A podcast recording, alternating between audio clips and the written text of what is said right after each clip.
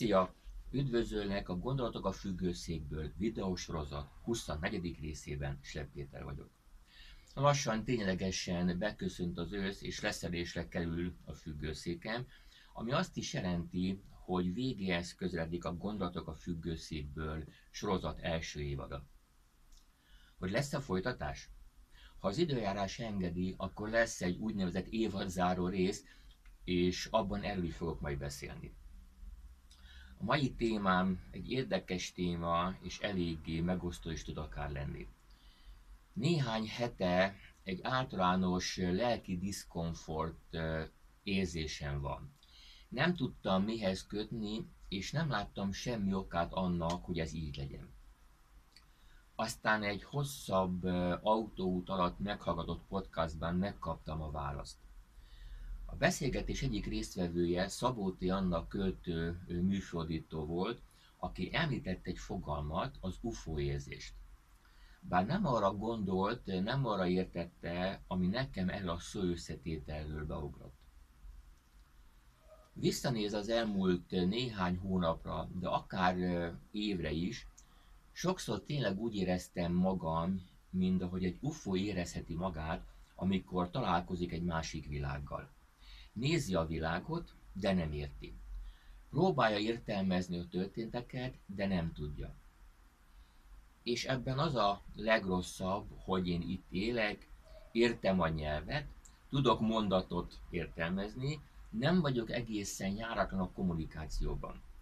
És mégis állok, mint egy UFO, és azon gondolkodom, hogy én vagyok idegen, vagy maga a világ idegen, ami körülvesz. Bár erre a kérdésre nem találtam egyértelmű választ, azonban az érzésre igen. És egy kicsit távolabbról kell indítanom. Létezik egy a kommunikációban használt eljárás, amit úgy hívnak, hogy keretezés.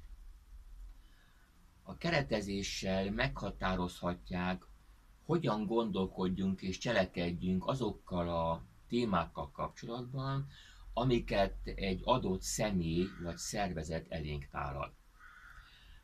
A keret nem egyszerűen véleményközlése, hanem játék a szavakkal.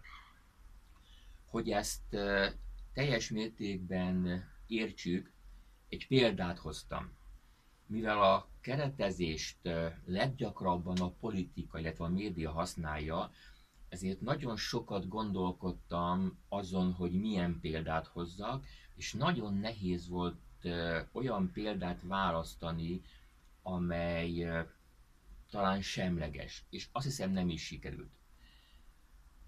A keretezést a jelenleg nagyon sok embert foglalkoztató Covid-dal kapcsolatban fogom neked megmutatni, és mivel nem célom, hogy a meglévő feszültséget tovább tápláljam, ezért nagyon-nagyon szélsőségesen fogok fogalmazni.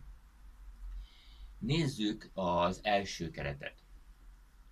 Az első keret azt mondja, hogy ez a vírus a legveszélyesebb dolog, ami fenyegeti az emberiséget. Mind meghalunk, de addig is maradj otthon, viselj maszkot, és várj arra, hogy valaki, és ha valaki helyében szabadon bejelentesíthetsz szemét, pártot, szervezetet, céget, majd megment téged. Másik keret mit mond? Nincs itt semmiféle látnivaló, nincs semmiféle vírus, különben is valaki, és a valaki helyébe szabad, szabadon behelyettesíthetsz szemét, pártot, szervezetet, céget, el akar pusztítani, le akar, le akar igázni minket, nem kell maszk, különben is nem mondja meg senki, mit csinálhatok. Ha nem is ezzel a tartalommal, és nem is ennyire szélsőségesen, de biztos találkoztál hasonló keretekkel. Miért lehet veszélyes a keret, és miért lenne fontos felismernünk és foglalkoznunk vele? Te is biztos voltál olyan helyzetben, amikor valakinek tényeket mondtál, és ő a tények ellenére, a tényekkel ellentétesen, sőt, akár az érdekeivel ellentétesen döntött. Miért van ez? Pszichológiai kutatásokból tudjuk, hogy az esetek döntő többségében nem a tények határozzák meg a döntéseinket, hanem az, hogy a hallott, olvasott szavak milyen az értékrendünkkel, az értékeinkkel, értékeinkkel összhangban levő érzéseket váltanak ki. Nézzük a példánkat. Nézzük az első keretet. Az első keret, ugye a mind meghalunk és majd megmentenek minket, a félelemre épít. Ha az értékrendedben fontos a saját és a családot védelme, akkor könnyen tudsz azonosulni ezzel a kerettel. A másik keret, amely azt, amelyik azt mondja, hogy nincs probléma, csak uralkodni akarnak rajtunk, a szabadságra épít. Ha az értékrendedben fontos a döntési és a cselekvési szabadság, akkor könnyen tudsz azonosulni ezzel a kerettel. Tudom, és te is tudod, hogy az igazság valahol a kettő között van. A baj akkor kezdődik, ha egy témával kapcsolatban csak kettő értelmezési lehetőséget, vagy még rosszabb esetben csak egy, egy értelmezési lehetőséget találnak az emberek közé. Ha a kettő közül az egyik, vagy az egy keret számodra rendben van, és kimerem jelenteni, hogy az emberek nagy része mindig talál olyan elemet a keretben, a keret szavai között, amelyekkel egyet értve el tudja fogadni a kapott keretet, akkor elfogadod magát a közlést is. Még akkor is, ha érzed, hogy itt nincs valami rendben. Miért van ez így? Nem először hallott tőlem, hogy minden organizmus, így az emberi elme is jobban szereti a kisebb erőfeszítést igénylő megoldást választani.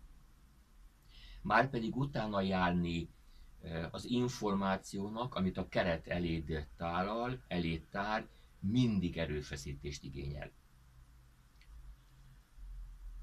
A keretekkel az a baj, hogy ha ezeket a kereteket halljuk, olvassuk, akkor azt gondolhatjuk, hogy önmagunk alakítottuk ki a véleményünket és meglátásainkat bizonyos fontos dolgokban, miközben áldozatai vagyunk egy manipulatív kommunikációs technikának. Mit tudunk tenni ez ellen? Hát elsőként is fel kell ismernünk, hogy előre elkészített keretekben kapjuk az információt. Ez nagyon könnyű, mert általában abban kapjuk. Másodszor eh, nagyon fontos, hogy nem szabad kritika nélkül elfogadnunk, bármennyire is azonos a saját értékeinkkel, a saját értékrendünkkel. Harmadszor pedig nagyon fontos, hogy más forrásokból is utána járjunk a valóságnak, más nézőpontból, akár még az ördög ügyvédje nézőpontjából is vizsgáljuk meg a közlést. És a negyedik, ami a legfontosabb talán, az utánajárás után felelt adatok tények birtokában újra kell fogalmaznunk az információt, új keretet kell létrehoznunk. Hogyha ezt a négy lépést megcsináljuk, akkor el tudjuk kerülni azt, hogy megvezessenek minket, és így lehetünk igazából újra a saját életünk igazi irányítói. Nagyon szépen köszönöm, hogy ma is meghallgattál, további szép napot és jó hetet kívánok!